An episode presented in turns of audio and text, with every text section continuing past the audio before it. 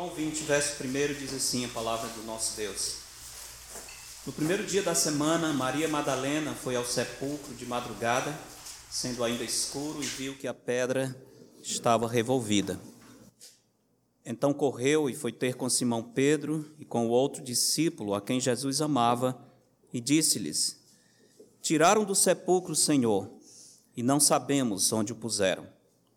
Saiu, pois, Pedro e o outro discípulo e foram ao sepulcro. Ambos corriam juntos, mas o outro discípulo correu mais depressa do que Pedro e chegou primeiro ao sepulcro. E abaixando-se, viu os lençóis de linho, todavia não entrou. Então Simão Pedro, seguindo, chegou e entrou no sepulcro. Ele também viu os lençóis e o lenço que estivera sobre a cabeça de Jesus e que não estava com os lençóis, mas deixado no lugar à parte. Então entrou também o outro discípulo, que chegara primeiro ao sepulcro, e viu e creu. Pois ainda não tinham compreendido a Escritura, que era necessário ressuscitar ele dentre os mortos. E voltaram os discípulos outra vez para casa.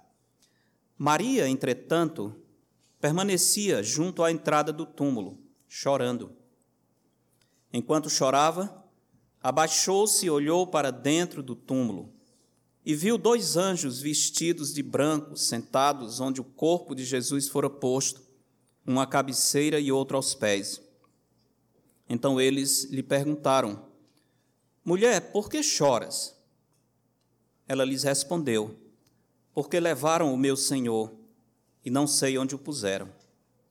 Tendo dito isto, voltou-se para trás e viu Jesus em pé mas não reconheceu que era Jesus. Perguntou-lhe Jesus: Mulher, por que choras? A quem procuras? Ela, supondo ser ele o jardineiro, respondeu: Senhor, se tu o tiraste, dize-me, dize-me onde o puseste, e eu o levarei. Disse-lhe Jesus: Maria. Ela voltando-se-lhe, voltando-se, lhe disse: em hebraico, Raboni, que quer dizer mestre. Recomendou-lhe Jesus: Não me detenhas, porque ainda não subi para meu Pai, mas vai ter com os meus irmãos e dize-lhes: Subo para o meu Pai e vosso Pai, para o meu Deus e o vosso Deus. Então saiu Maria Madalena, anunciando aos discípulos: Vi o Senhor, e contava que ele lhe dissera estas coisas. O tema que eu quero trazer para os irmãos nessa noite é o consolo da ressurreição. Consolo da ressurreição. E a lição básica é essa: as lágrimas do nosso desespero são enxutas pela certeza da ressurreição de Cristo. Hoje mesmo, os jornais do mundo inteiro noticiaram um fato terrível no Sri Lanka, vocês devem ter visto oito atentados à bomba em diferentes locais no, na mesma, mesma cidade, especialmente em igrejas. Até agora, 200 mortos é o que eles dizem. No dia da Páscoa, atentados de propósito para atacar pessoas que estavam reunidos celebrando a Páscoa. Não temos detalhes, mas muito provavelmente grupos muçulmanos estão por trás desses ataques, sabendo que hoje seria um dia onde eles poderiam matar mais gente pelo que sabemos também, são atentados suicidas, onde a pessoa sabe que vai perder a sua vida, mas ele morre por causa da sua fé em Alá. Existe uma promessa para os muçulmanos de que aqueles que morrem em guerra santa serão recompensados na outra vida. Especialmente terão a recompensa de ter muitas mulheres lindas, virgens, para que eles possam desfrutar a eternidade inteira.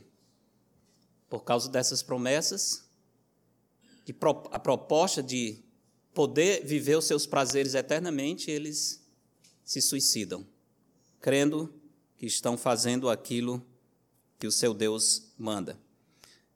A questão não é se há promessas para a eternidade. Promessas para a eternidade todas as religiões têm. A questão é saber a segurança dessas promessas. É nesse ponto que a fé cristã é absolutamente singular e diferente de todas as outras. A nossa fé é a única que se apoia no fato da ressurreição do seu fundador. Todos os grandes líderes espirituais da humanidade, fundadores de religiões, morreram. Todos eles. E os seus túmulos estão lacrados. Podem ser visitados pelos seus adeptos. Você pode visitar o túmulo de Confúcio, de Buda, de Maomé, de Gandhi, Allan Kardec, qualquer outro. Essa é a diferença com a nossa fé. Pois, ainda que alguns tenham visitado ou visitem o suposto local do túmulo, tivemos a bênção na semana passada de visitar o local, uma coisa é certa: o local do túmulo, muito provavelmente, está identificado, mas o corpo de Jesus nunca foi encontrado. Esse é um fato que os inimigos da nossa fé não podem e jamais poderão explicar. A pedra que foi removida do túmulo se tornou o maior obstáculo no caminho dos que rejeitam ao Senhor Jesus Cristo. Nós sabemos, a nossa fé se apoia completamente na ressurreição de Cristo. Paulo diz: Ora, se é corrente pregar-se que Cristo ressuscitou dentre os mortos, como, pois, afirmam alguns dentre vós que não há ressurreição de mortos? Se não há ressurreição de mortos, então Cristo não ressuscitou. Há muitos hoje nós conhecemos que dizem que não há ressurreição de mortos, há reencarnação de mortos, há evolução de mortos. Se não há ressurreição de mortos, então Cristo não ressuscitou. Se Cristo não ressuscitou, é vã a nossa pregação, é vã a vossa fé. Somos tidos por falsas testemunhas de Deus, porque temos asseverado contra Deus que ele ressuscitou a Cristo ao qual ele não ressuscitou, se é certo que os mortos não ressuscitam. Por quê? Se os mortos não ressuscitam, também Cristo não ressuscitou. E se Cristo não ressuscitou, é vã a vossa fé. E ainda permaneceis nos vossos pecados, e ainda mais, os que dormiram em Cristo pereceram. Se a nossa esperança em Cristo se limita apenas a esta vida, somos os mais infelizes de todos os homens. Se este é o caso, e assim tem sido desde o início da nossa fé, os inimigos da fé cristã poderiam ter destruído facilmente, facilmente a igreja de Cristo no momento em que a igreja estava nascendo. Bastava eles terem levado os moradores de Jerusalém, tivemos recente lá, Hoje está dentro dos muros da cidade, mas é porque os muros foram aumentados. Mas na época Cristo foi crucificado fora da cidade, mas é muito perto, muito perto. Às vezes tem a noção de, de ser distante, não é distante absolutamente. Mesmo na cidade antiga, nos muros antigos, era alguns metros de distância. Tanto o Calvário quanto o sepulcro de Cristo. E não foi feito em segredo. Todo mundo sabia o local, mais do que isso. O corpo de Cristo foi posto no túmulo de José de Arimateia, um homem rico, um túmulo novo. Não era todo mundo que tinha um túmulo novo, vistoso, perto de Jerusalém. Só os ricos podiam ter. Tinha sido escavado há pouco tempo. Todo mundo sabia o local. Teria sido muito, muito fácil os fariseus, os saduceus, levarem os moradores de Jerusalém na hora que Pedro anunciou que Jesus estava vivo, eles teriam levado os moradores, mostrado o corpo de Cristo. O anúncio da ressurreição de Cristo foi apenas três dias depois da sua morte. Teria sido muito fácil. E se eles tivessem feito isso, eles tinham acabado com o cristianismo naquele momento. Tinham acabado. Não conseguiram acabar e ninguém vai conseguir. A fé cristã se espalhou no mundo inteiro e é algo simplesmente impressionante. De um lugar insignificante, de um fundador pobre, sem recursos, que nunca viajou o mundo, que foi morto pelos seus inimigos, aquela semente nasceu, brotou e hoje se espalha no mundo inteiro, como nós aqui hoje estamos adorando aquele Cristo que ressuscitou. Os inimigos teriam acabado com o cristianismo na fonte, simplesmente provando que a notícia da ressurreição era falsa. E se eles pudessem, eles teriam feito com muito prazer. Porque desse modo eles não iriam correr o risco de ver os efeitos estrondosos da ressurreição. Eles sabiam o que significava a ressurreição de Cristo. Tanto sabiam que a Bíblia diz que no dia seguinte, que é o dia da preparação, reuniram-se os principais sacerdotes e os fariseus, dirigindo-se a Pilatos, disseram: Senhor, lembramo-nos de que aquele embusteiro, enquanto vivia, disse: Depois de três dias ressuscitarei. Ordena, pois, que o sepulcro seja guardado com segurança até o terceiro dia, para não suceder que, vindo os discípulos, o roubem e depois digam ao povo: ressuscitou dos mortos, e será o último embuste pior do que o primeiro. Eles tinham razão. Se a notícia da ressurreição sair e as pessoas acreditarem, ninguém segura mais essa fé. Esse pequeno grupo insignificante vai se espalhar pelo mundo inteiro, porque, como disse o cego em João capítulo 9, desde que o mundo existe, nunca se ouviu de que alguém ressuscitasse dos mortos e continuasse vivo. Eles sabiam eles tinham medo até do boato da ressurreição. Sabiam o impacto que isso teria. No livro de Atos, nós vemos que após a ressurreição, a descida do Espírito Santo, uma grande mudança aconteceu na vida dos discípulos. Ali lemos sobre Pedro os demais apóstolos, enchendo Jerusalém com a nova doutrina e com a notícia da ressurreição. Pedro disse: sendo este, pelo determinado desígnio e presciência de Deus, entregue, vós o matastes, crucificando por mãos de Nicos, ao qual, porém, Deus ressuscitou, rompendo os grilhões da morte, porque não era possível fosse ele retido por ela. Em outras palavras, Pedro está dizendo: esse Jesus que todos conhecem bem, vocês mataram, ele foi sepultado aqui perto, no túmulo em Jerusalém. Ele teve uma guarda montada para evitar a violação do túmulo. Esse Jesus que vocês mataram, que o corpo foi sepultado, está vivo. Ele é o Salvador, ele é o Messias prometido. É em seu nome que estamos fazendo sinais e pregando o Evangelho.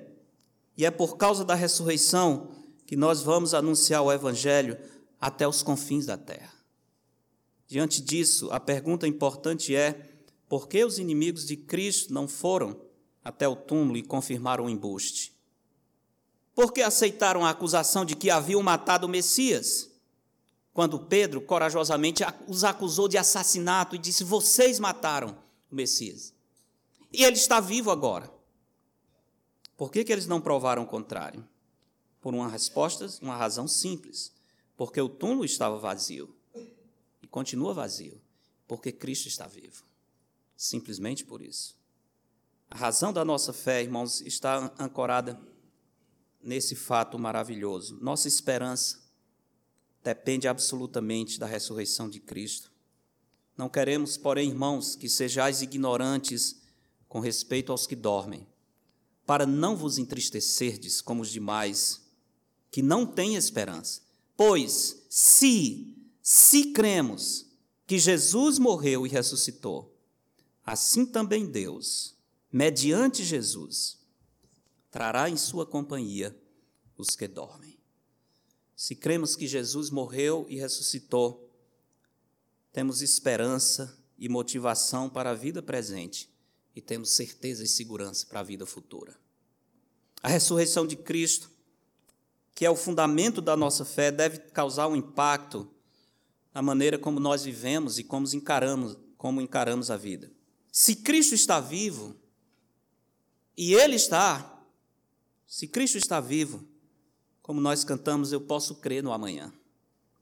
Se Cristo está vivo, eu tenho motivação para levantar da cama cada manhã, seguir na minha lida diária, cheio de esperança e certeza sabendo que nada me tirará das mãos do Pai.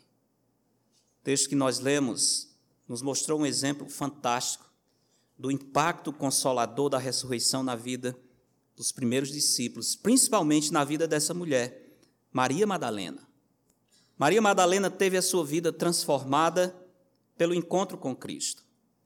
O nome dela, Madalena, é o indicativo do local de origem. Ela vinha da vila de Magdala ou Magadã. Hoje na EBD nós vimos as fotos do Monte Arbel, adiante do mar da Galileia.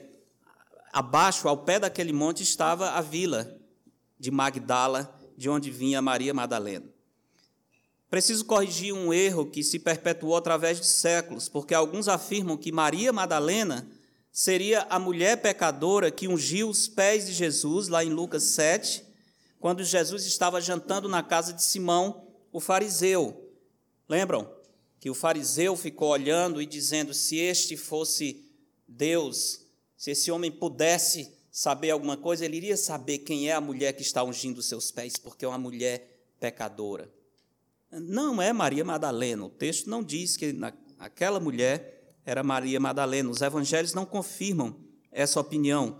Mas uma coisa é certa: Maria Madalena e outras mulheres tinham uma enorme dívida de gratidão para com o Senhor Jesus.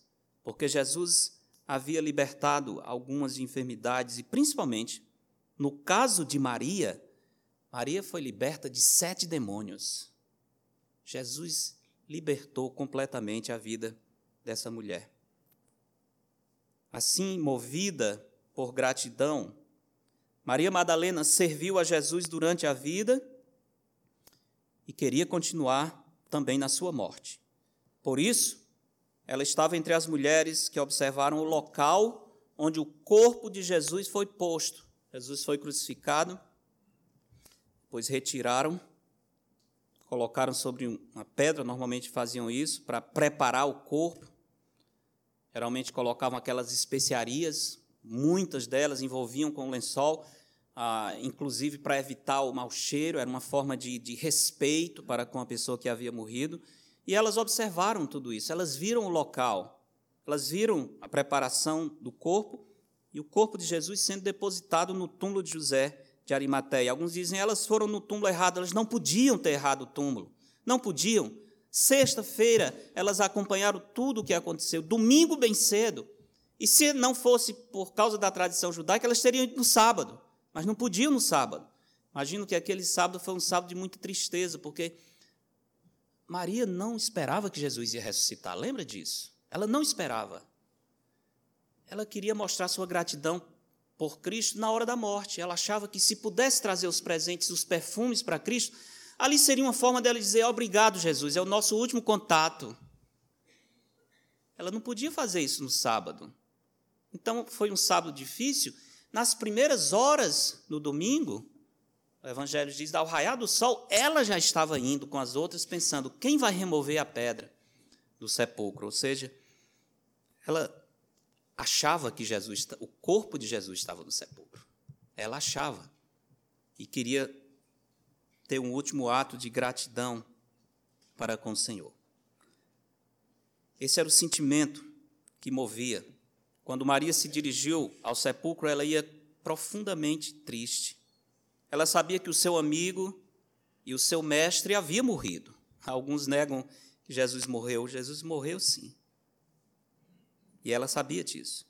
Seu coração estava partido por ter visto tudo o que havia sido feito a Cristo.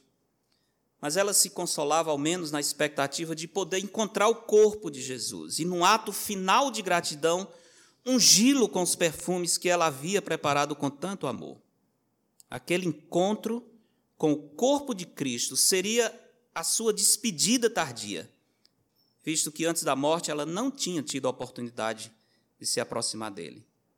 Esse era o sentimento que movia Maria e as outras mulheres, profunda gratidão para com Cristo. Mas o que elas jamais imaginavam tinha acontecido. A pedra havia sido removida e o túmulo estava vazio. A tristeza era tamanha que Maria sofria como quem enfrenta uma morte sobre morte. Para quem já estava triste, a descoberta de que o corpo de Jesus desaparecera transformava a tristeza em desespero. Por isso, o nosso texto apresenta Maria em pranto profundo, movida por enorme dor. O texto é maravilhoso, porque vai mostrar o efeito consolador e imediato da ressurreição no coração dela e também no nosso. Certeza da ressurreição, meus irmãos, remove o desespero e nos traz alegria. Primeiro, porque a ressurreição confirma a presença do Senhor conosco. Se Jesus ressuscitou, Ele está presente. Ele está presente. Ao fazermos esse culto, Jesus está presente. Ele é Deus. Ele é Deus. A presença de Cristo está entre nós. Ele disse: onde estiver dois ou três reunidos em meu nome, aí eu estou no meio dele. Jesus está aqui hoje, porque ele ressuscitou. A ausência do Senhor era a grande angústia de Maria. O Senhor havia partido e ela estava sentindo falta do seu amigo, do seu mestre. Por isso disse a Cristo, pensando que era o jardineiro: Senhor, se tu tiraste, diz-me onde puseste, e eu o levarei. Imagina isso. Ela não esperava falar com Jesus. A única coisa que os seus olhos viam era o desaparecimento do corpo. E ela está ali no, no jardim do sepulcro, chorando, lamentando.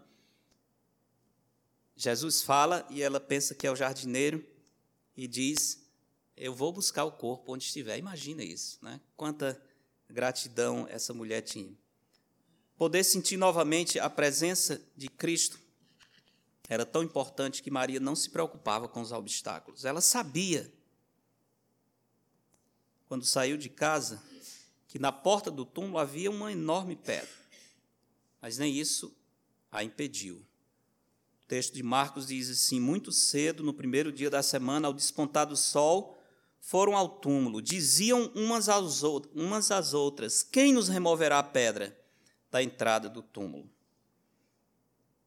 Maria chega, para sua surpresa, percebe que a pedra está removida. Mateus descreve bem: houve um grande terremoto um anjo do Senhor removeu a pedra, era um, realmente uma enorme pedra, pode ter certeza, não era qualquer pessoa que poderia mover. Uma vez postas aquelas pedras, ninguém iria tirar, o máximo se faziam um movimento na vala onde era colocado para entrar e sair, mas tirar aquela pedra era simplesmente impossível. E mover, certamente Maria sabia que não ia acontecer. Mas ela chega encontra que a, a pedra removida, não achando o corpo do Senhor, ela sente-se completamente só e faz isso lhe faz cair em desespero. Tamanha era a dor que ela nem se assustou ao falar com os anjos, porque a primeira pessoa com quem Maria fala é com os anjos, capítulo 20. Nosso texto, verso 11, diz: Maria entrando, permanecia junto à entrada do túmulo, chorando. E enquanto chorava, abaixou-se e olhou para dentro do túmulo e viu dois anjos vestidos de branco, sentados onde o corpo de Jesus fora posto, uma cabeceira e outro aos pés. Então eles lhe perguntaram: mulher, por que choras? Ela lhes respondeu: porque levaram meu Senhor e não sei onde puseram. Interessante o diálogo de Maria com os anjos. Ela está tão triste que eu acho que em outra situação ela teria se assustado falando com anjos, mas ela conversa com eles como se estivesse falando com qualquer pessoa. Isso mostra certamente a intensidade da emoção e a comoção na sua alma. Imaginar a ausência do Senhor para Maria era algo realmente desesperador. Para nós também. Para nós também. Uma das piores coisas que pode acontecer na nossa vida é a sensação de que Deus nos abandonou, que estamos sozinhos e que estamos clamando ao vento, que Deus não está por perto. Isso é terrível. É terrível. Era assim que Maria estava se sentindo. Por vezes, nós também nos sentimos assim. Na Escritura, muitos servos do Senhor sentiram como se Deus os tivesse deixado. Os salmistas, os profetas, falam desse tipo de provação, a sensação da distância de Deus. Além da dor que nos cerca, a nossa alma não consegue não conseguir perceber a presença de Deus, é algo além do que a gente pode suportar. Por que, Senhor, te conservas longe e te escondes nas horas de tribulação? Salmo 10, 1. Claro, é terrível, além da tribulação, você achar que Deus se escondeu de você. Até quando, Senhor, clamarei eu e tu não me escutarás? Gritar-te-ei violência e não salvarás. Abacuque, capítulo 1, verso 2. Dá para entender.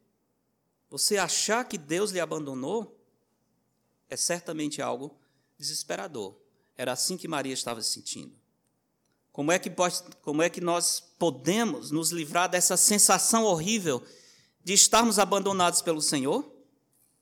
Lembrando o que Jesus disse às irmãs de Lázaro: Eu sou a ressurreição e a vida. Nem a morte nos separa de Cristo. Lembrando que ele disse: Eu sou o caminho, a verdade e a vida. Ele é a vida. Ele não pode deixar de existir. Ele está vivo. E se Cristo ressuscitou, ele está presente. Quando nós tivermos a falsa impressão de que Deus nos abandonou, lembremos da ressurreição de Cristo. Esse é um efeito consolador da ressurreição. Se eu creio na ressurreição de Cristo, eu tenho que ter, receber o conforto desse fato na hora da dor.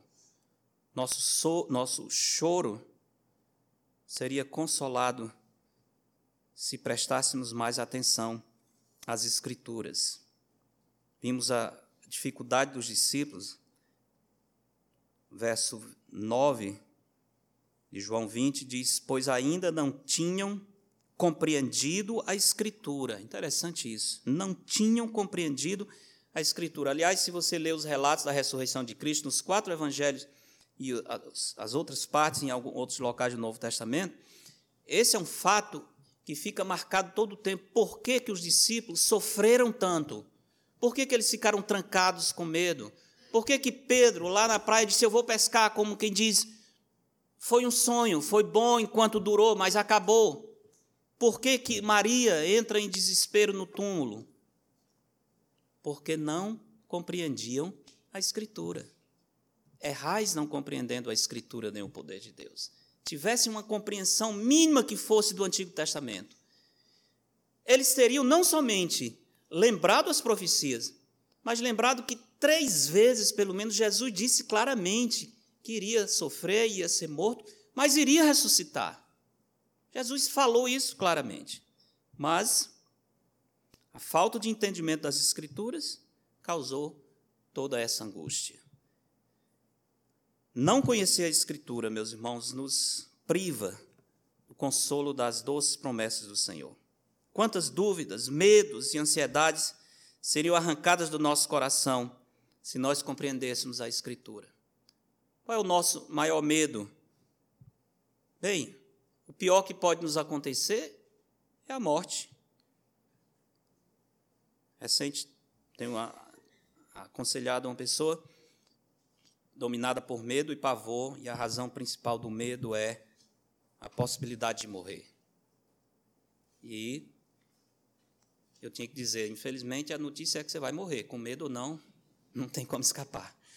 A estatística é de cada 10 morrem 10. Então, o prognóstico não é muito bom. É um fato, está diante de nós. Mas por que ter medo da morte? Ah, mas é, nem, é, não tenho nem tanto medo da morte, é, é a maneira como eu morrer. Se eu, dormisse e acordasse morto, pronto, era ótimo, mas eu não sei se eu consigo. Né?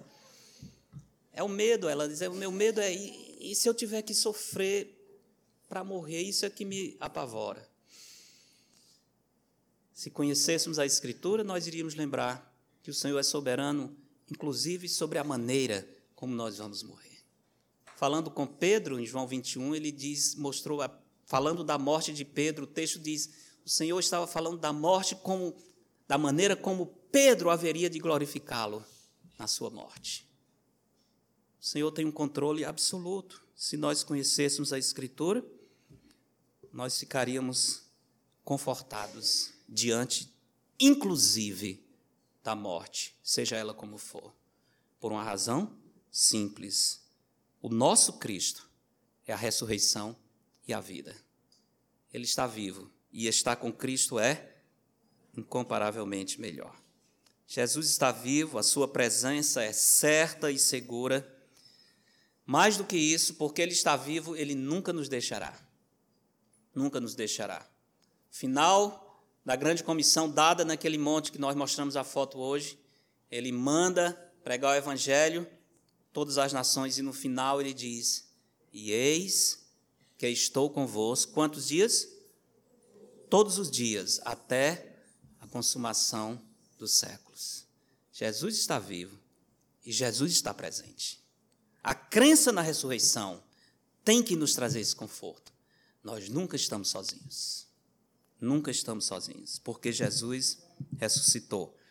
Não somente a ressurreição confirma a presença do Senhor, a ressurreição confirma a palavra do Senhor.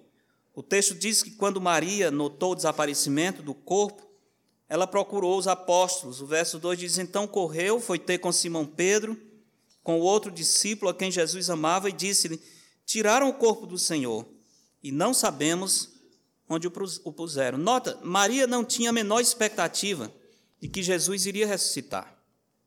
Isso é muito triste, mas ao mesmo tempo é importante, porque nega a acusação de que a ressurreição teria sido uma invenção dos discípulos uma forma de superar a dor da separação. Eles não tinham expectativa. Aliás, vez após vez, quando eles ouviam de alguém que o túmulo estava vazio, o texto diz que eles não acreditavam. Marcos diz, falando dos dois no caminho de Emaús, que a história é contada em Lucas, mas Marcos diz que fala do efeito do testemunho deles, e quando os dois disseram para os apóstolos que tinham visto Jesus, eles não acreditaram. Não havia expectativa.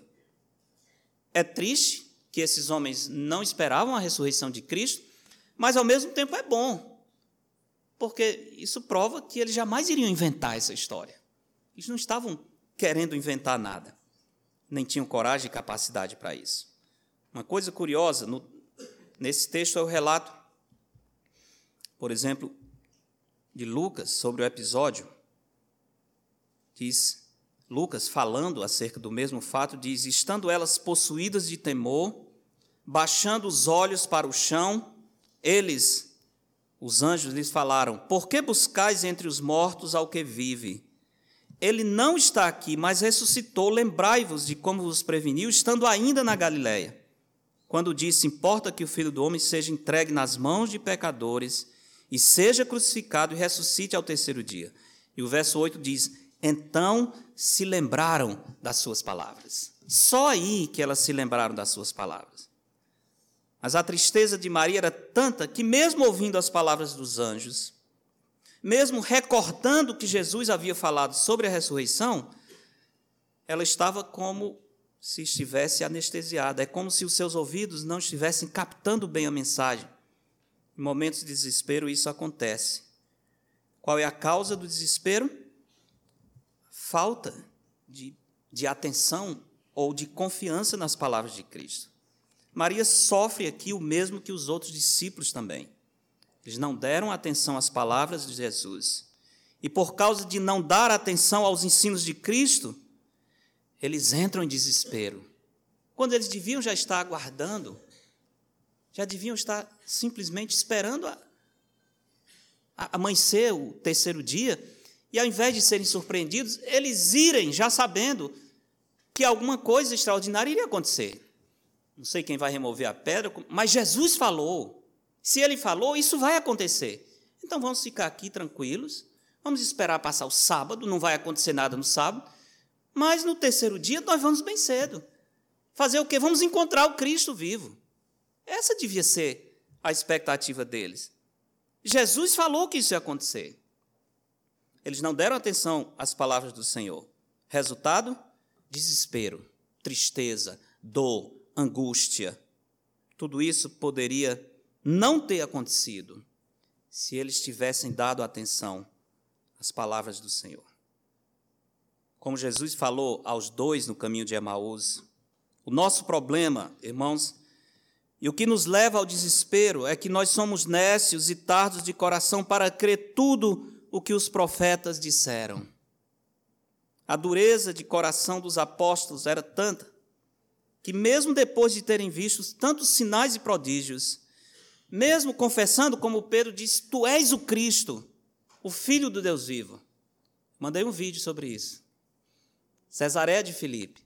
Tu és o e Jesus dizendo: Bem-aventurado és, Simão Bajonas, porque não foi carne nem sangue quem tu revelaram, mas meu Pai que está nos céus. Uma declaração simplesmente fantástica, uma expressão de fé e confiança, certeza de que Jesus era o Messias. Pedro fez essa declaração. Mesmo assim, esses homens ainda duvidavam da palavra de Cristo. Ainda ficavam precisando ver para crer. Quem precisa ver para crer é, é porque tem uma fé fraca e ineficaz. Bem-aventurados os que não viram e creram ao ouvir sobre o desaparecimento do corpo, eles sequer lembraram as palavras de Cristo, mas ainda ficaram duvidando que ele estivesse vivo. Lucas diz: tais palavras lhes pareciam como um delírio. Imagina isso. Quando eles ouviram o relatório das mulheres, tais palavras lhes pareciam como um delírio e não acreditaram nelas. Está escrito, não estou inventando, não. Lucas 24 e 11. Foi preciso ir ao sepulcro, ver e ainda assim não ficarem absolutamente convencidos. Por isso, irmãos, podemos afirmar que uma maravilhosa bênção da ressurreição é o fato de que a ressurreição confirma a palavra do Senhor, confirma que a Escritura é verdadeira, aquilo que havia sido dito acerca do Messias se cumpriu exatamente como os profetas disseram. Isaías 53, nós cantamos hoje, não é? Esteve com os iníquos na sua. Esteve com um pecador na sua morte, mais ou menos assim, não estou lembrando a expressão, mas o final diz: Mas com o rico esteve na sua morte, indicando que o sepultamento de Cristo seria em um local de uma pessoa rica. E assim aconteceu. José de Arimateia, que nem aparece muito nas Escrituras, não temos muita notícia sobre esse homem, um homem rico, resolve fazer algo que ninguém podia imaginar. Doar, olha, era muito caro, não era qualquer pessoa que podia escavar o seu sepulcro. Era, é um, lembra o que tudo, o que mais tem nessa, nesse, nesse país, nesse lugar, é pedra. Pedra por todo lado. Tudo é feito escavando em pedra. Não é brincadeira. Era um trabalho caro. Ninguém podia fazer assim, ainda mais fazer um túmulo novo e não usar. Dá para um, um estranho. Não é para um estranho. Por que tudo isso? Certamente há um, uma manifestação de generosidade de José de Arimateia, mas há, acima de tudo, o cumprimento de uma profecia para a escritura ser cumprida. Jesus diz: a escritura não pode falhar. Tudo o que aconteceu com Cristo na sua morte e ressurreição confirma para nós que a Escritura não pode falhar. Nós voltamos para a Bíblia com o coração ainda mais convencido de que ela é inspirada por Deus e ela é a palavra verdadeira, inerrante, poderosa do Senhor. Porque Cristo ressuscitou, a Sua palavra está confirmada. Porque Cristo ressuscitou, irmãos, nós podemos confiar no projeto do Senhor. Recomendou-lhes Jesus: Não me detenhas, porque ainda não subi para meu Pai, mas vai ter com os meus irmãos, e dize-lhes, está no verso 17: Subo para meu Pai e vosso Pai, para meu Deus e vosso Deus. Então saiu Maria Madalena, anunciando aos discípulos: Vi o Senhor. E contava que ele lhe dissera essas coisas. Qual é a alegria por que, que a alegria é tão grande. Daqui para frente, ninguém segura mais esses discípulos. Ninguém segura. Aquele Pedro, medroso, covarde, ele não tem mais medo. Uma razão simples. O que é que os inimigos poderiam fazer com Pedro? Podiam matar. Sim, só isso. Mas isso não era a pior coisa, porque Jesus tinha vencido a morte. E ele sabia: se me matarem, grande coisa, não vou ficar morto. Jesus venceu a morte. O Messias esteve aqui entre nós, o Verbo se fez carne. Ele ressuscitou. Então nós podemos descansar, certos de que ele tem poder sobre a própria morte. Ele tem poder sobre a morte. Cristo ressuscitou, a vida eterna está assegurada. Não há dúvida, porque ele morreu pelos nossos pecados e ressuscitou por causa da nossa justificação. Paulo diz isso, o qual foi entregue por causa das nossas transgressões e ressuscitou por causa da nossa justificação. Porque Cristo está vivo, nós podemos adorá-lo em espírito e em verdade em qualquer lugar. Não precisamos da sua presença física para reconhecer que ele está perto. Ele é Deus, ele é onipresente. A ressurreição confirma que ele agora é o primogênito entre muitos irmãos. Nós somos dessa família. Ele é o nosso irmão mais velho. Temos o mesmo Pai, Deus o Pai. Jesus o primogênito. E nós somos os outros irmãos dessa família. Todos unidos pelo mesmo amor, tendo o mesmo espírito, todos caminhando para o mesmo destino, para a casa do nosso Pai foi muito interessante nessa, nessa viagem a gente ver as casas e entender essa expressão quando Jesus diz: Na casa do meu pai há muitas moradas, João 14. É, o que acontecia é que os pais tinham uma casa pequena, mas eles iam aumentando para os filhos ficarem juntos. Então tinha essa noção: o que é a casa do pai? É a casa original onde o pai morava, com todos os filhos que fizeram as suas casas ao redor. Então a casa do pai é a família toda reunida quando Jesus falou sobre ah, na casa do meu pai há, muita, há muitas moradas, estava pensando exatamente isso. Ele indo adiante de nós, começando a preparar esse local e depois todos os outros filhos chegando e juntando-se nessa enorme casa que é a nossa morada celeste. Casa com muitas moradas maravilhosas para que nós possamos gozar a eternidade com o Senhor Jesus. A ressurreição confirma isso. Ele é o primogênito entre muitos irmãos. A ressurreição confirma que nós somos filhos de Deus.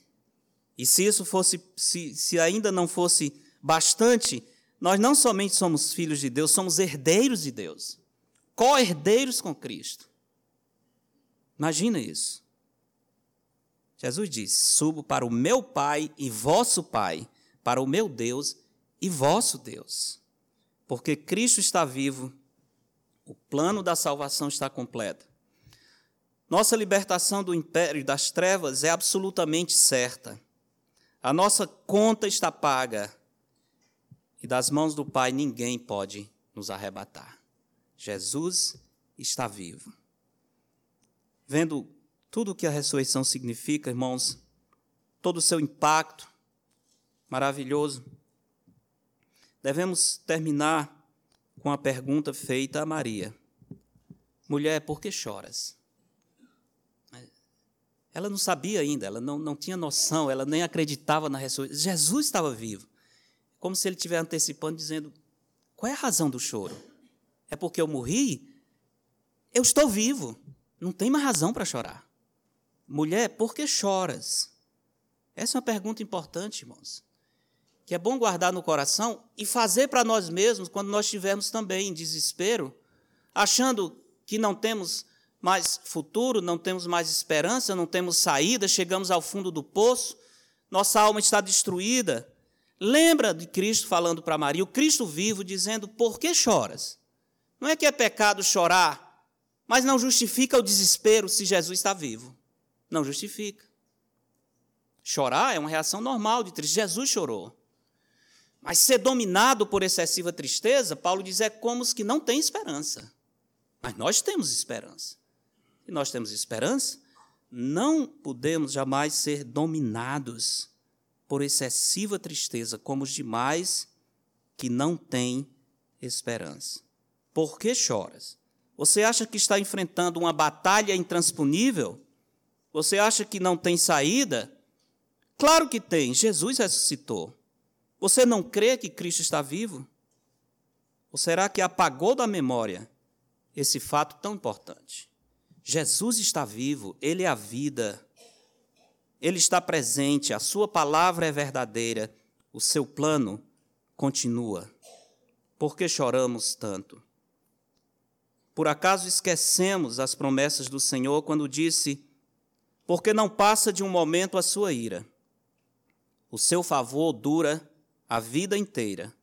Ao anoitecer pode vir o choro, mas a alegria vem pela manhã. Salmo 35. Choro pode durar uma noite, às vezes dura. Essa noite pode parecer longa e dolorosa, mas a alegria vem ao amanhecer. Vai raiar o dia glorioso. Vai raiar o dia do nosso encontro com Jesus. E tudo vai ser passado, absolutamente passado. Dentro de pouco tempo. Para vós outros que temeis o meu nome, nascerá o sol da justiça, trazendo salvação nas suas asas. Saireis e saltareis como bezerros soltos da estrebaria. Que cena lindíssima. O profeta Malaquias descreve aqui. Vai raiar o sol da justiça e nós saltaremos como bezerros soltos da estrebaria de alegria nesse campo maravilhoso da vida eterna com o Senhor. A vida pode nos trazer muitos motivos de choro, e certamente traz, mas a certeza da nossa salvação, a expectativa do breve encontro com o Cristo vivo, deveria encher a nossa boca de riso. Talvez ouvindo isso você fique preocupado, porque tem chorado mais do que confiado. Isso acontece, eu sei. E às vezes a gente se pega nesse grande problema de ao invés de estar dando mais graça, estamos murmurando mais. Ao invés de estar louvando, estamos chorando mais. Ao invés de estar cantando louvores ao Senhor, estamos recordando mais as tristezas. Isso acontece, eu sei. Se for este o caso, aqui uma maravilhosa notícia. Jesus não fica ressentido.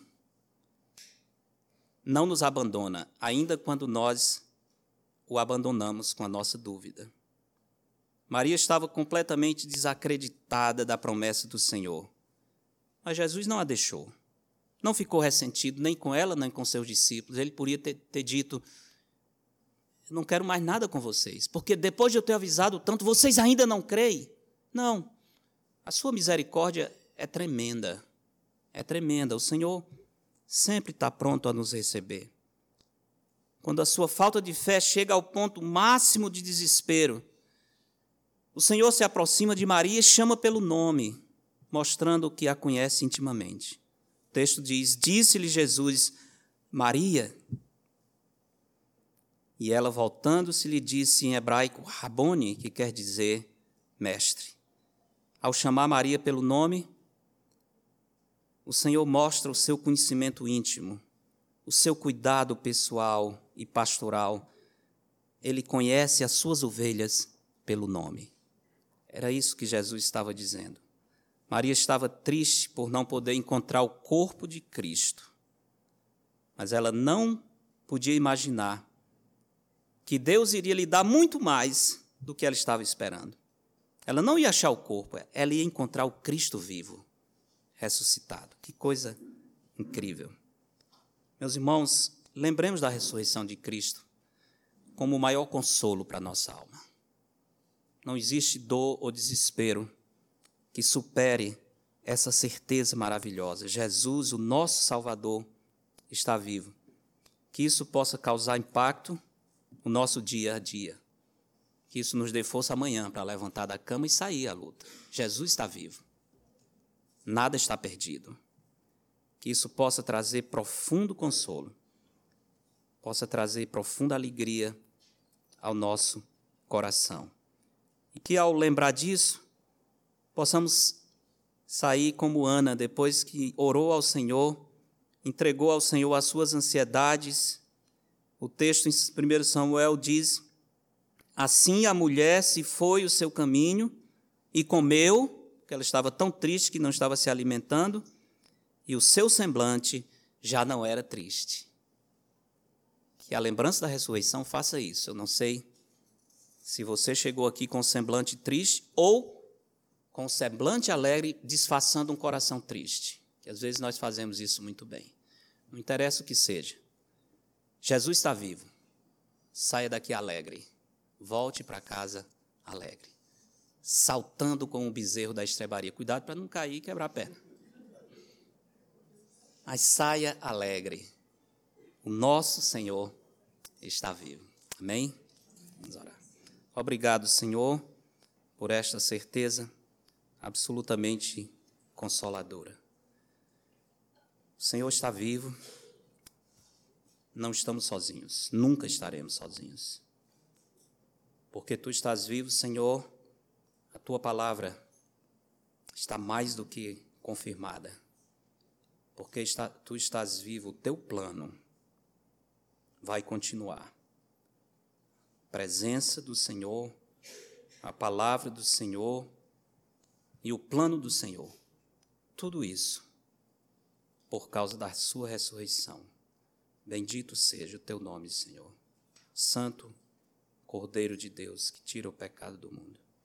Obrigado, Senhor, por nos incluir entre esses filhos que estão indo para a casa do Pai, sem mérito nosso, sem nada que pudéssemos te oferecer. O Senhor nos escolheu. Damos graças e louvamos a Ti. Em nome de Jesus.